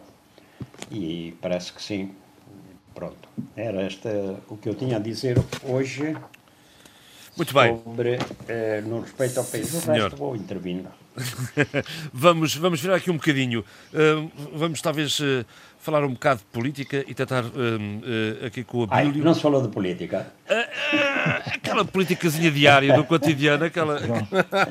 não, até agora falou-se de grande estratégia política, que é um bocadinho diferente. Abílio, que me diz dos discursos dos 45 anos de independência? Tentei, tentei estar atento a alguns discursos muito específicos, sobretudo discursos que têm a ver com uh, políticos, não é? discursos políticos, e que têm a ver com uh, políticos em cargos, eh, cargos, cargos políticos, como é evidente, no caso do, do, do, do Presidente da República, fez um discurso, no caso do Primeiro-Ministro, que deu uma entrevista à televisão eh, de São Tomé e Príncipe, o caso hum, do Presidente da Assembleia, eh, que deu uma entrevista à, rádio Somos Todos Primos, uma rádio online, eh, São Tomense, e que eu tenho, enfim, dado muito destaque aqui e que continuarei a dar em futuros programas. O próprio Patrício Trovada, no espaço da DI, também dá uma, uma entrevista, que é uma conversa com o Walter eh, Veracruz. Portanto, toda a gente falou sobre, sobre o momento e falou também sobre uh, os 45 anos, ou nos 45 anos da, da independência eh, nacional. O que eu quero dizer é que, de todos, uh, eu daria destaque ao discurso do Presidente da República. Não que traga nada de novo, mas reflete uma, um esforço no sentido, mais uma vez, de sinalizar duas coisas fundamentais, que é tentar baixar a tensão constante que o país vive, eh, o que mesmo estando em eh, bom, bom, bom nível de estabilidade política governativa, está quase constantemente em conflitualidade latente, o que eh, não torna profícuo nem produtivo essa, essa, o alcance dessa estabilidade política governativa. E depois também do discurso do Presidente, essa eh, espécie de visão, de diagnóstico de, de, quase que eh, cruel sobre eh, o momento atual e o futuro do país. O Presidente não põe detalhes, não põe rankings, não põe índices, não põe métricas, mas o que ele diz é, uma, é, é reflexo de uma percepção geral nos São. A entrevista do Primeiro-Ministro uh, à TVS, com muita pena minha, uh, ouvi até o 11 12 minuto e deixei de ouvir porque até, até esse momento em que fui ouvindo, a quantidade de portantos que o Primeiro-Ministro tinha dito tornou todo o discurso, enfim, não assimilável a uma foi, pessoa normal como eu. Foi uma questão técnica, portanto. Eu sou uma pessoa normal, quer dizer, uma pessoa normal como eu não consegue estar a ouvir um, um uma, uma, uma, digamos, uma entrevista em que o entrevistado diz não sei quantas vezes, portanto, e que não se percebe eh, nada que ele tenha para dizer de substancial. Eh, foi pena, uma oportunidade perdida, porque neste momento um líder chega e é impositivo naquilo que ele tem que eh, dar ao país. É um momento fácil de fazer, o momento é difícil, mas torna-se fácil, e eu já explicarei porquê, eh, mobilizar os santomenses eh, nesse momento. Portanto, não é com portantos, portanto, que, eh, que, se cria um discurso mobilizador. E o Primeiro-Ministro tem que parar um pouco e, e concentrar-se mais naquilo que é essencial, diria eu. Depois temos também a entrevista do Presidente da Assembleia, do Dr. Delfim Neves, é uma entrevista muito interessante à rádio Somos Todos Primos, como eu disse há pouco, a dois jovens eh, comunicadores eh, são tomenses, o Afonso e a Solange, eh, que, do meu ponto de vista, estiveram bastante bem na conversa com o Delfim Neves. O Delfim Neves é que esteve à altura do Delfim Neves. É um pouco cansativo ver sempre e constantemente Uh, o Delfim Neves, que é um político relevante em São Tomé e Príncipe, tanto mais que é Presidente da Assembleia Nacional, constantemente na defensiva, constantemente a justificar o seu passado, a justificar as suas ações políticas do passado e nunca se ouve o Delfim Neves a falar do futuro. Tanto mais que a pergunta mais violenta que lhe foi feita, digamos, porque mereceu a resposta mais violenta, e já se vai perceber a, a violência da resposta, eh, foi o que ele faria diferente eh, relativamente àquilo que os presidentes de São Tomé têm feito até agora. Ele, a resposta violenta do Finés foi que ele não faria muita coisa diferente. Quer dizer, por favor, já estamos um pouco cansados desse tipo de trolhice mental, não é? E depois, o Patrício Trovada. O Patrício Trovada aparece como comentador, a repetir um pouco aquilo que nós fizemos, e eu tenho que dizer isto, que nós fizemos na STP TV está muito bem, mas esse tempo já passou. E já não resulta esse tipo de abordagem de comunicação. Uh, ouvir os são tomenses mais jovens, sobretudo, o que eles estão à espera é de uma comunicação em que se ponha uma visão clara para o país a partir deste momento. Portanto, não vale a pena estar o Patrício Trovada na pele do comentador, eh, com conversas muito, muito interessantes sobre eh, análise de conjuntura e análise também factual do que está a passar politicamente no país. Eh, isto tem, ele é muito bom a fazê-lo, mas já todos sabemos que ele é muito bom a fazê-lo. Portanto, queremos saber se ele é capaz de renovar uma visão para São Tomé e Príncipe, sobretudo no momento em que uma das alas da ADI fez sair o comunicado, a ala, enfim, liderada pelo Dr. Agostinho Fernandes, a dizer que renuncia uh, ao cargo de presidente da DI que lhe havia sido conferido naquele congresso de maio eh, de 2019. Portanto, dando o, um, o benefício uh, de uma espécie de possibilidade de reunião da família adeísta uh, para pensar alternativas ao futuro. Portanto, as condições dentro do, do, do, do Partido ADI estão a ser criadas no sentido dessa, dessa dessa comunhão, eh, digamos. Eu não sei se os ouvintes perceberam, os meus colegas também, que eu estou a, a, a, usar neste específico momento, muitas vezes, portanto. É uma espécie de. Uh, muleta, de muleta falando. Também, não, não, não. A minha, a minha homenagem. Mimetismo, mimetismo. Não, a minha homenagem, a minha homenagem consciente ao meu primeiro-ministro para, ver, para que perceba que quando se abusa disto, quer dizer, o discurso não pode nada, não pode nada ser interessante. Mas, uh, João. Ó, Bílio, vamos lá coisas sérias. Diga uma coisa: esta saída do Agostinho Fernandes uh, uh, permite a reentrada de, de Trovoada ou alguém por ele?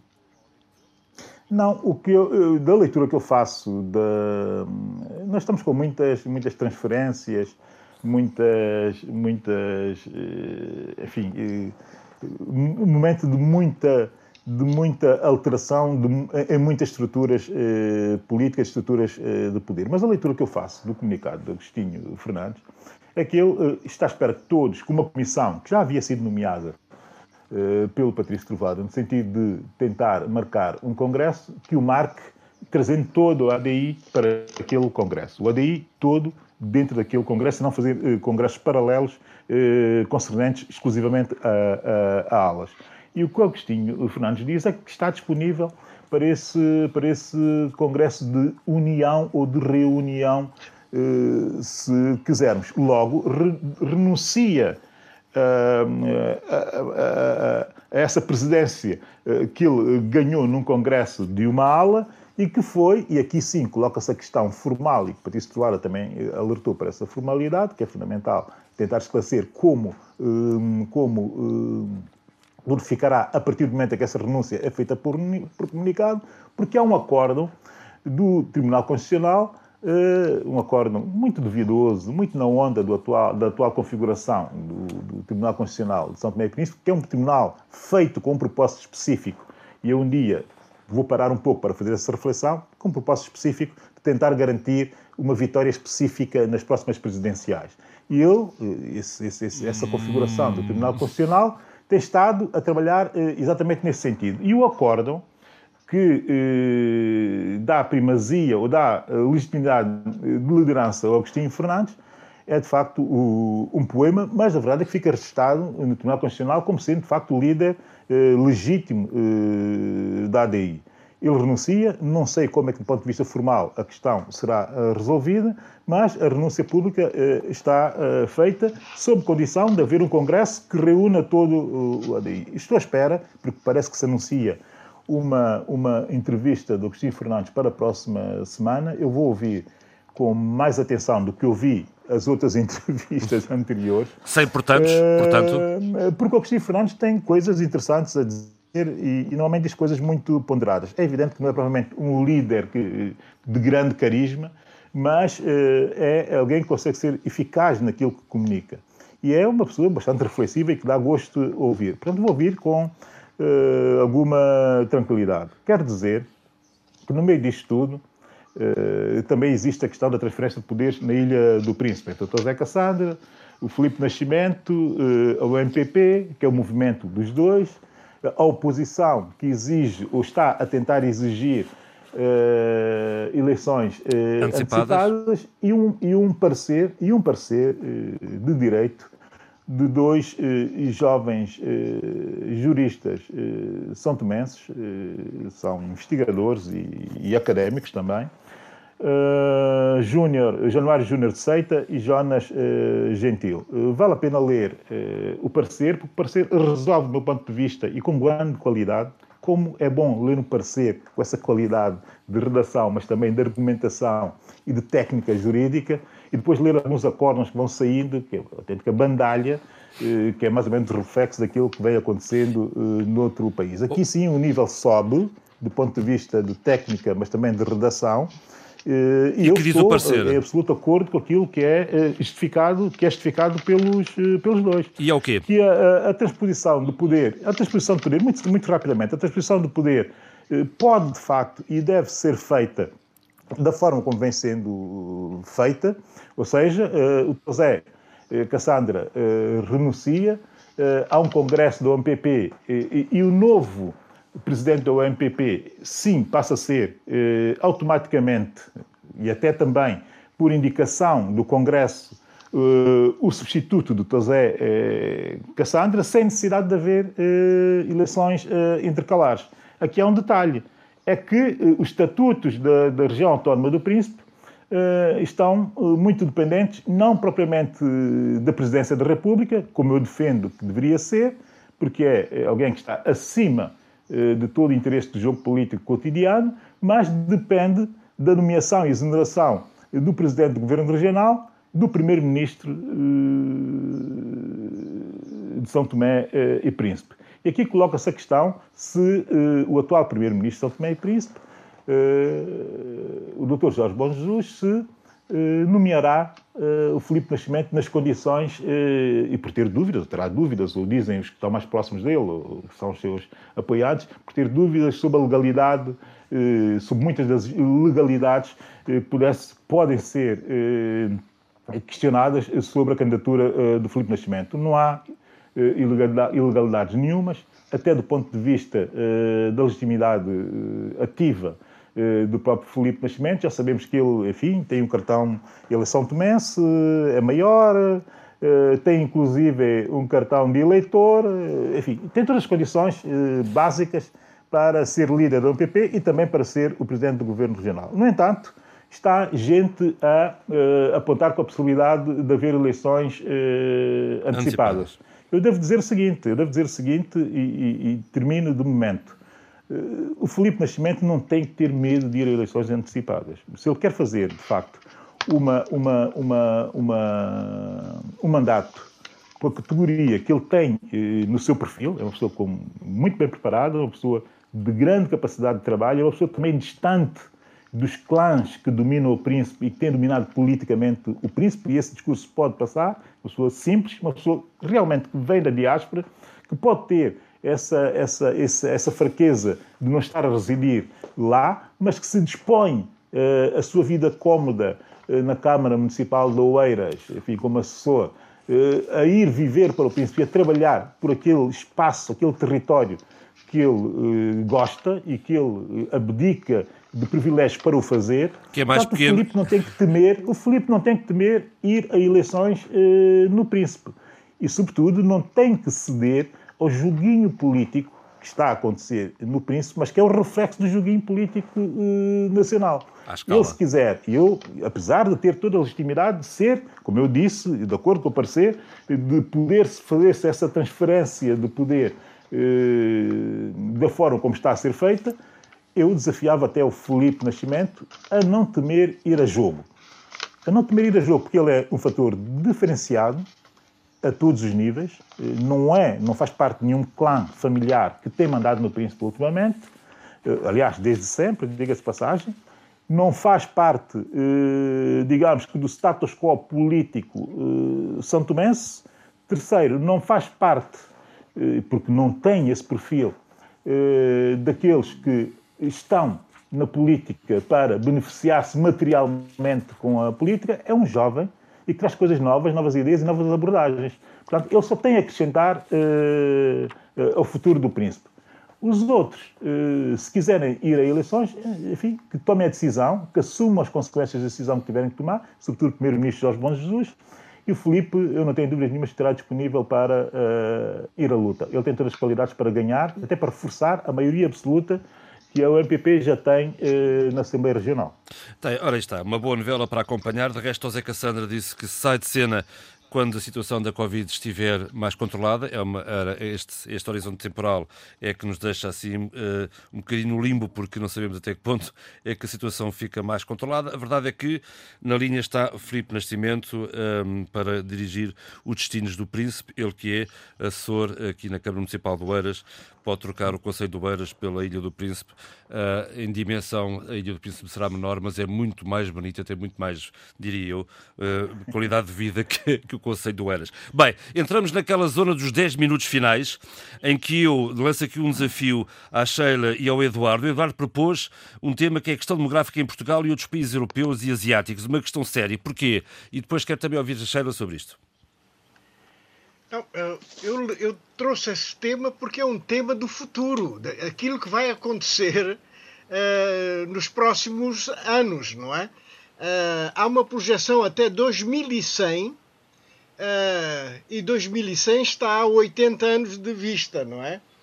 Uh, Portugal, nessa altura, terá metade da população atual, isto é, ligeiramente abaixo dos 5 milhões de habitantes. Uh, mas isto não fica só com, uh, digamos, não diz respeito apenas a Portugal. Diz respeito à, à Espanha, que passará de 46 milhões para 23 milhões de habitantes. A Itália de 61 milhões para 31 milhões. O Japão de 128 milhões para 60 milhões. E a Tailândia de 71 milhões para 35 milhões.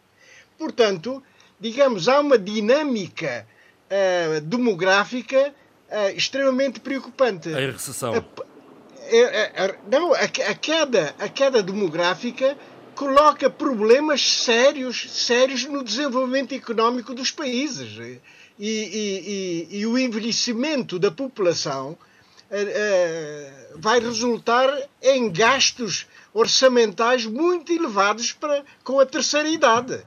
E, portanto, é algo extremamente preocupante. Uh, vejamos, mas isto é uma, é uma situação que está em sentido contrário àquilo que se passa no continente africano. Enquanto a Europa e a maior parte dos países uh, do mundo estão praticamente em, em, em, em, recessão demográfica, o continente africano está em crescendo. Neste momento, a média de crescimento para o continente africano anda nos 2,5%, 2,6% ao ano. Não é? E, portanto, eh, é algo que, que, é extremamente preocupante, não é? É preocupante como é que há essa contradição essa entre, entre, entre os países e entre os continentes, não é? A África em 2050 terá 2 milhões, 2 mil milhões, mais de 2 mil milhões de habitantes, não é? E isto vai colocar eh, uma questão importante no, no, enfim, para, para, para ser resolvida, que é como alimentar essa mesma população, como dar condições de vida a essa mesma população e, e portanto, são desafios a todos os dirigentes africanos, particularmente à União Africana e depois cada um dos países de per si. Eu deixo-me só acabar esta minha intervenção com a seguinte preocupação. As, os nossos serviços de, de estatísticas eh, praticamente não são ouvidos, não é? E se quiserem ter uma ideia de como o silêncio, ou eu não quero falar de incompetência, mas pelo menos a não participação dinâmica dos Institutos Nacional de Estatísticas para informar uh, a verdadeiro uh, estado da população, qual é a estrutura etária qual é, qual é o valor certo da, da, da população, o valor aproximativo da, da, da, população. Vejamos quando a gente fala da população da Guiné. Falam de 1 milhão 800 mil, outros falam 1 milhão 750 mil, mas ninguém diz o valor exato. E o valor Qual exato. Foi o último censamento na Guiné, Eduardo Fernandes? Qual foi o último faz, geral do posto? Foi em 2009, em março, eh, iniciou-se no dia 1 de março de 2009. Infelizmente, há 11 anos. A, a, a, primeira pessoa que foi recenseada no dia 1 de março de 2009 foi o presidente Nino Vieira. No dia seguinte, dia 2 de março, foi assassinado.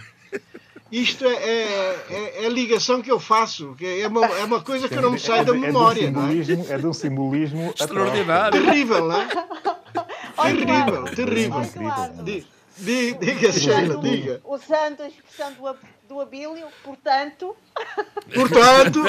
ah, muito bem, Sheila. Muito bem, Sheila. Muito bem, Sheila. Minha querida amiga, impecável. Muito bem agora.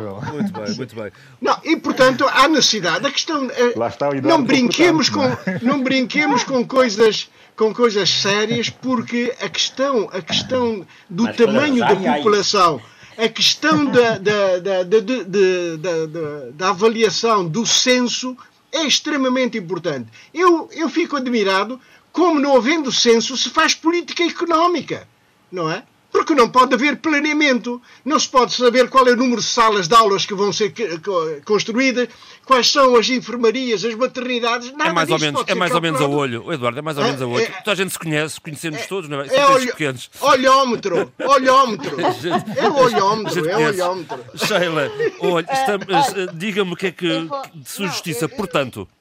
Portanto, uh, isto é um tema que exigiria da nossa parte o debate, metade do debate africano, não é? Porque uh, há aqui um denominador comum nos dois cenários, no retrocesso e no excesso, que é o, te, o, o termo preocupante, não é? Pronto, isto é a primeira coisa, é o denominador comum.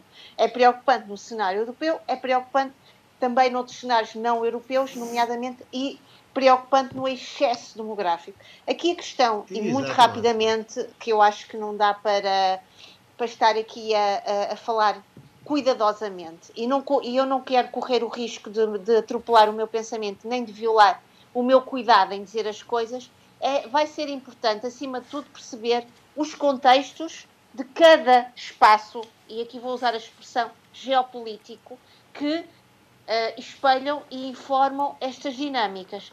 No caso do, do espaço europeu, uh, eu acho que uh, as gerações atuais cada vez mais estão a, a, a restringir-se e a confinar-se Uh, no sentido da criação de família, de terem filhos. Eu já, a minha geração, que não é propriamente muito jovem, já só tem um filho. Eu, infelizmente, só tenho um filho e uh, não sou propriamente, não tenho 20 anos nem 30. Porque as limitações económicas e as desvantagens económicas que nos vão colocando são cada vez maiores. E estou a falar no espaço europeu. Ainda ontem eu vi na Antena 1. Alô, Sheila? Fica, Sheila caiu. Sheila, Sheila caiu. Caiu com a ah, ah, já está aqui. Estou aqui, pronto. Hum. Uh, um programa muito interessante em que faziam entrevistas a pessoas que tinham 38 anos e que ainda moravam com os pais. Uh, a minha pergunta é, é uh, como é que se pode esperar um, um, florescimento, digamos, demográfico quando as nossas gerações vivem estes confinamentos económicos, profissionais e de, de uma expectativa do futuro? Acima de tudo, a pandemia e do Covid-19 vai trazer, e já está a trazer, impactos eh, que vão ser a, longo prazo, não é médio nem curto prazo, é a longo prazo. E, portanto, eu não consigo dizer mais porque uh, há muito mais para se dizer. Fica prometido posso... um debate sobre, mais alargado sobre este tema. Merece, Mas só quero, deixe-me só dizer uma coisa. A questão é que a geração, a geração dos nossos pais, uh, quando tinham a minha idade, já tinham, uh, já tinham uma vida minimamente ou quase toda ela resolvida. A preocupação deles eram já, era já que os filhos iriam casar, primeiro tirar o curso universitário, casar, ter filhos, pronto, toda aquela. O enxoval, o enxoval para as meninas. Uh, pronto, eu por acaso eu não fui educada, eu não, eu fui mal educada, eu fui mal educada, eu fui educada por uma família em que a mim queriam que, para mim exigiam inteligência e autonomia. Portanto, a coisa é paralela, nada, Sheila, a coisa é paralela. Eu não tive a coisa é nada é paralela. dessas, dessas coisa, coisas. Uma coisa não tem lugar da outra. Não deixo de ser, uh, logicamente, não tenho, como, como diz a, a Chaka Khan, I'm Every Woman, mas pronto, não fui educada para essa grande questão. Música. Essa foi... Grande, grande essa música. A Xana está aí alta hoje. Que grande inspiração, pá. Está aí alta. Que grande inspiração. Essa garota está imparável. terminar isto. Uh, Rapidamente, Xana, porque temos só 5 minutos e vou-lhe pedir a sugestão. Só, pronto, era só para dizer que este debate realmente merecia mais tempo. Merece e vamos, Uh, vamos, uh, vamos, a vamos minha ter. sugestão para hoje, pensando muito no que se está a passar em Moçambique e no mundo, acho que a palavra hoje é ocupação, em muito, num, num sentido muito polissémico. Eu vou chamar aqui uh, Julian. olha, agora esqueci. Julian do- Obrigada. Julian li- brasileiro Exatamente. que teve um, um livro anterior a Resistência espetacular e agora tem esta atual eh, eh, ocupação. Foi convidado, juntamente com Mia Couto, para integrar uma série de escritores para escrever sobre esta situação de, de Covid-19 e da pandemia e dos impactos para o New York Times e, portanto, deixo eh, eh, Julian Fawkes eh, ocupação. Companhia das Letras. Ora, muito Obrigada. bem. Olha essa. Zé Luís. Zé Luís, rapidamente. Antes de fazer a recomendação, só dizer isso para complementar a questão da população do. É que no futuro, nesse futuro que é previsto e que é dissecado por Eduardo, as quatro maiores potências mundiais serão a Índia, a Nigéria, a China e os Estados Unidos da América. A Nigéria, portanto, está incluída nessas grandes potências. Muito bem, recomendação, Zé Luís, por favor. Uh, não, recomendação não tenho Siga. e queria só também complementar o Adílio quando falou da questão das São Tomé e Príncipe para dizer que um dado muito importante. O Primeiro-Ministro de São Tomé e Príncipe nomeia o Presidente do Governo Regional uh, do Príncipe tendo em conta os resultados ele- eleitorais.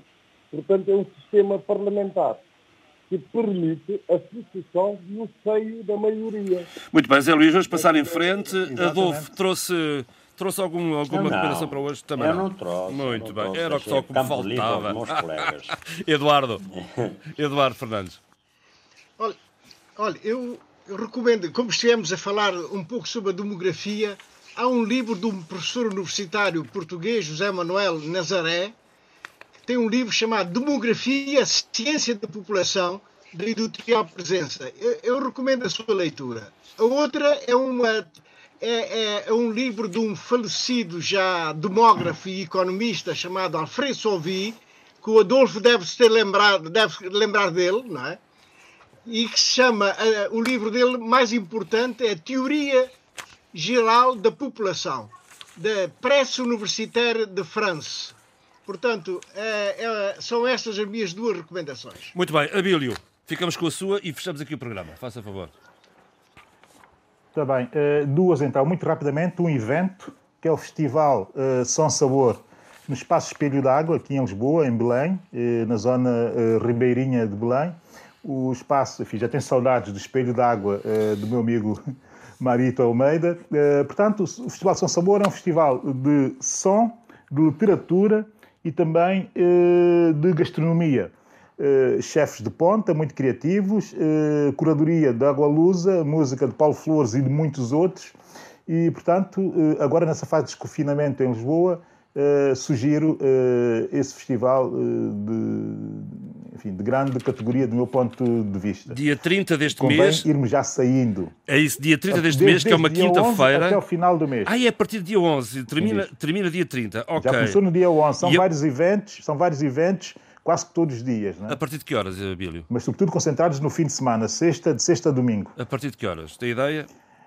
Nem por isso. Siga. A partir do, ao final da tarde, a partir das 18 horas, eh, começam as atividades, né? conversas, a Paula Tavares já lá esteve, li- há livros, eh, enfim, de- há tudo para passar-se um bom fim de tarde e, e, e o prolongar da noite, não excessivamente, não é? E Muito ao bem. Tejo, que é o espelho de água, é um espaço bonito, lindíssimo. É verdade, sim, senhor. Vamos ao Depois, livro, o e depois. Eh, agora que estamos em, em- Muita gente a sugerir eh, distopias, livros distópicos e não sei quantos, e, e muita gente a esquecer-se da, Ursula Le Guin, ou Le Guin, se quisermos. Né? Os Despojados Uh, voltou a ser editado uh, em português em 2017, o livro é de 1964, como sabemos, e é a história de duas realidades, de um mundo num planeta de ricos e outro num mundo de planeta de pobres. E é, digamos que, o exercício existencial de um personagem que sai dos pobres para os ricos nesse estado de distopia e de. Enfim, vale a pena ler o livro, é um clássico. Eu estou com ele em cima da, da, da, da cabeceira, vou voltar a ler, porque já o li aqui a coisa dos bons anos e, e sugiro. Finalmente, Linton Coisa Johnson, uh, o pai do dado. Vamos ter pouco tempo para ouvir, infelizmente. Cerebral.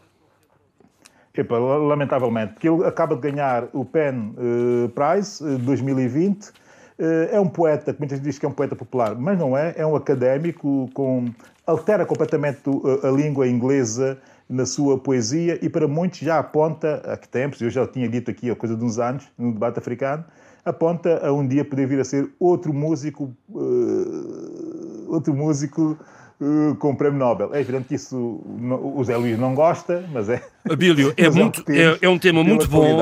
Abílio, é um tema muito bom que eu tive a oportunidade de ouvir antes de, antes de gravarmos este programa e por ser mas bom e valer a pena, vai entrar para a semana que vem. Eu, é, é preferível ouvi-lo como deve ser do que deixar passar só 15 segundos. É Estamos de acordo. Creio que é preferível ouvi-lo como deve ser do que estar apenas 15 segundos e ser, concordo, e ser cortado concordo. rapidamente. Assim se fez o debate africano. Muito boa tarde. Debate africano. Cinco vozes. Cinco países. A análise dos principais assuntos da semana. Na IRDP África.